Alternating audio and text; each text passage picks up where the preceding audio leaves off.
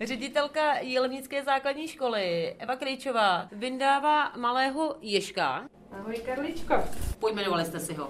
Máme tady školu organizovanou v trojročích, tak každé trojročí dalo své návrhy a potom hlasovali v parlamentu děti. A vyhrála to Karlička. Vedle mě už je připravený lektor ekologické výchovy zprávy Krkonošského národního parku Daniel Bílek. Dneska jsem přijel vlastně po měsíci zkontrolovat jeho zdravotní stav a hlavně ho preventivně odčervit. Bereme injekční stříkačku, v ní už je přípravek. Dáme ho na zem normálně. Tomu dáváte mikrofon, ale on bude úplně sticha. Nebude nic říkat, doufám. Dáme mu jednu malou dávku. Ježek krásně drží, proč to očkování je nutné. Stále v něm jsou nějaký organismy, které jsou ve střevech a organismy vlastně nějakým způsobem utlumujeme, aby se nepřemnožili během té zimy. Jsou dva druháci.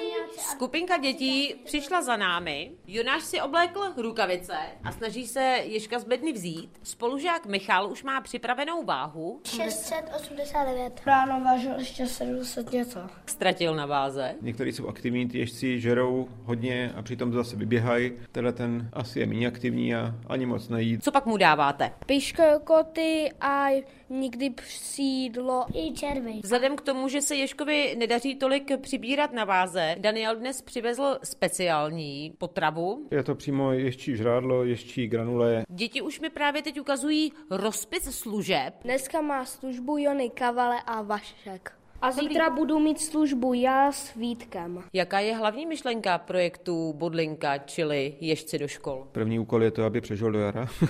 je to takový za mě dobrý pocit zodpovědnosti, kdy opravdu vědí, že tu povinnost mají a musí se o něj postarat, nikdo jiný to za ně neudělá. Děti o Ježka budou pečovat až do jara, kdy přijde příznivé počasí, potom ho společně vypustí zpět do přírody. Z Jelemnice Kateřina Kohoutová, Český rozhlas.